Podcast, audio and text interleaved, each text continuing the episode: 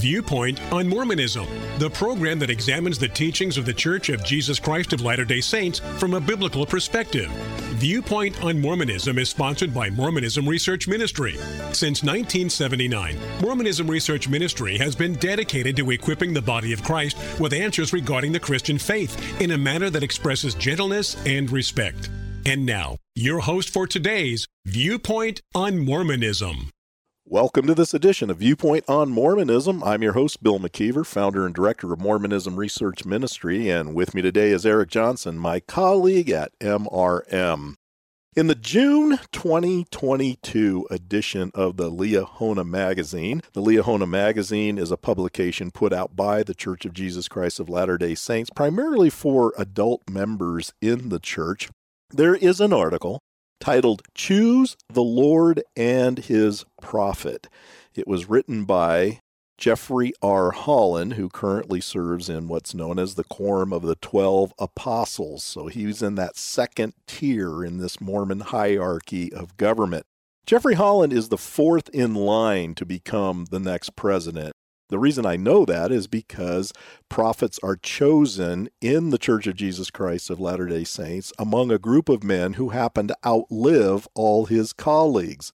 Currently, you have a man, Russell M. Nelson, who is in his late 90s, and naturally, a man that old, if he's been a part of the Mormon hierarchy since an, a younger age, he's going to move up that ladder of authority, and eventually he's bound to become the president if he lives long enough. Now, there's no evidence of prophets being chosen in that manner in the Bible.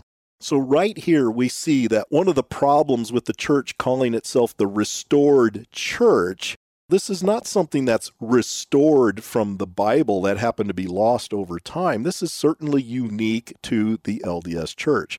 Well, in this article, Jeffrey R. Holland is going to certainly push this notion that his church and the church of Russell M. Nelson has this authority because they have a living prophet that is guiding the church. Now, as Christians, we believe we have a living prophet guiding our church.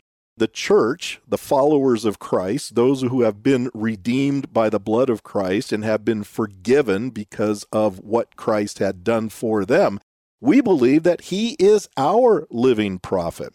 Now, I've had Latter day Saints, Eric, scoff at that notion like, oh, yeah, Jesus. Well, we have a living mortal prophet. Well, who would you rather have, really, when you think about it?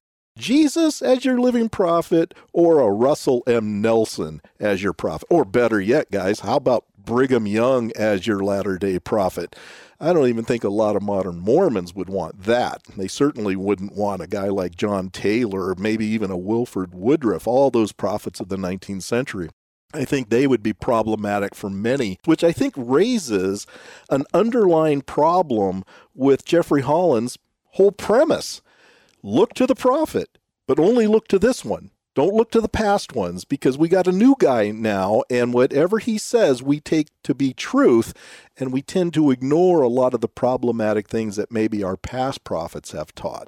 Since 2018, Russell M. Nelson has changed many things. One of the things that has changed as far as General Conference is it seems that practically every single talk that's given at General Conference will include a citation from Russell M. Nelson. I don't remember previous uh, prophets requiring that. It almost feels like a requirement that if you don't have at least one citation from Nelson, you haven't done your job.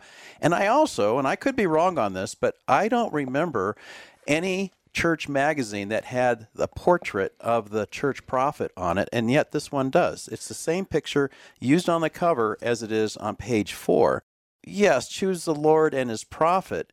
But in this case, it almost seems like the prophet takes precedence over the Lord. Well, let me go back to what you said there, Eric, because there have been copies, of, let's say, of the Ensign magazine that did have portraits of Joseph Smith. Oh, yes. Okay.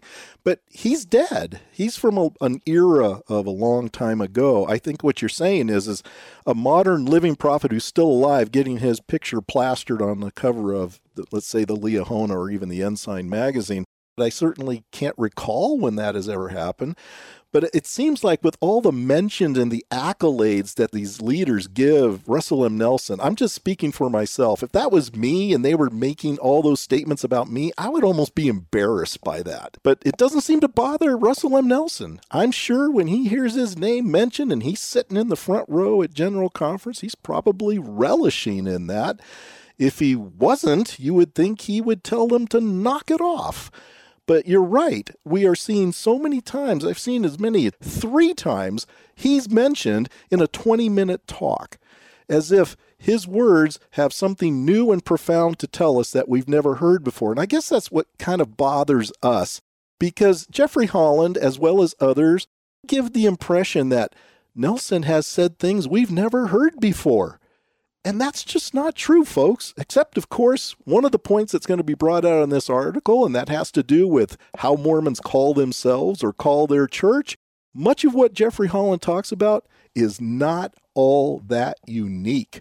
And so let's get into this article. It's called Choose the Lord and His Prophet. It begins on page five of the June 2022 edition of the Liahona magazine. Let me just start off by giving the subtitle now, I don't know if he specifically asked for that subtitle to be put in there, but this is the pull quote Prophets have no greater concern than to lead God's children to the Savior, Jesus Christ. As an evangelical, I would have to ask, what Jesus Christ are we talking about? And other apostles in the LDS church have made it very clear that the Jesus that they are referring to cannot possibly be the Jesus that we have historically referred to. So at this point, and we haven't even got into the text, we have a flag that we need to contend with. Who are you talking about when you say Jesus Christ? And what does this Jesus Christ tend to teach these leaders that they need to pass on to the membership? How does this article begin, Eric? There is a pivotal moment in the Old Testament that, like many moments in that record, has always given me pause. It occurred following the leadership of the incomparable Moses and his devoted young successor, Joshua. Despite miracles on every side and divine intervention in their quest to regain the lands of their fathers, the children of Israel were rebuked for embracing the pagan practices common to those who had been living in those lands.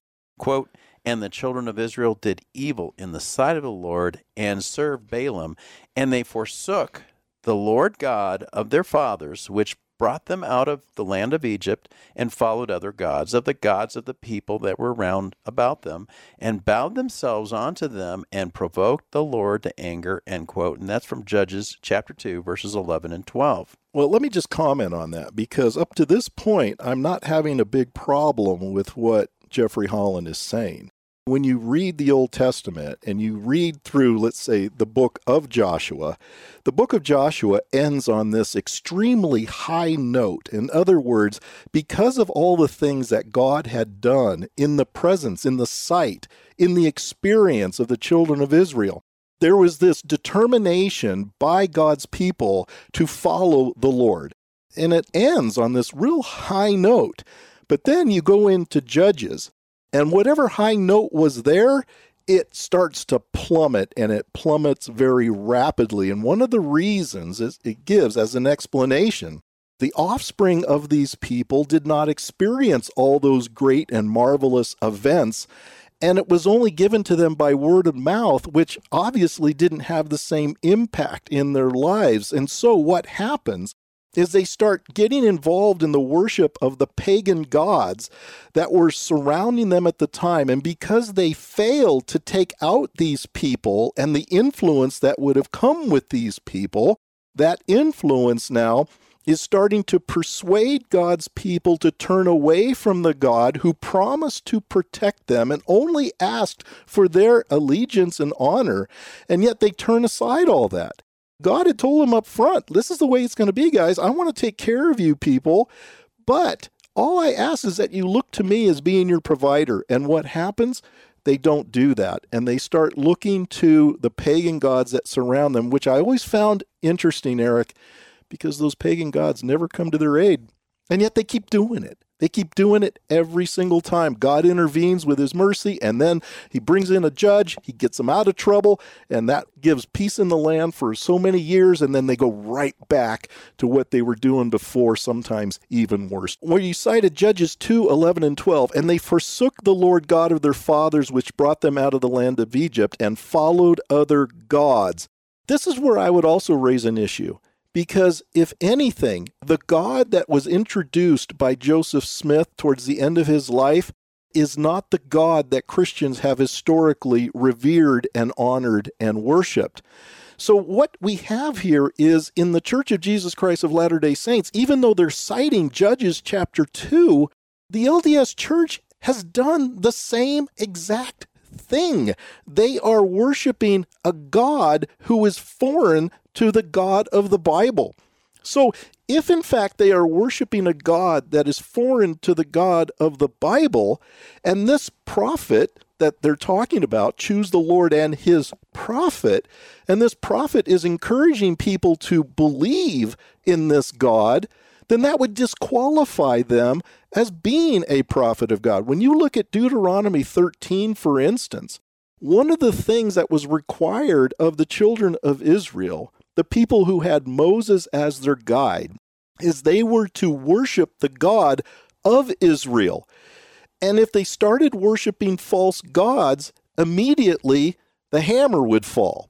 God would intervene in trying to correct them, showing them that you're going in a bad direction. Because they did not have a written word of God at the time, is if someone rose up and started persuading them to go and worship a God that they did not know, that was not a prophet of God.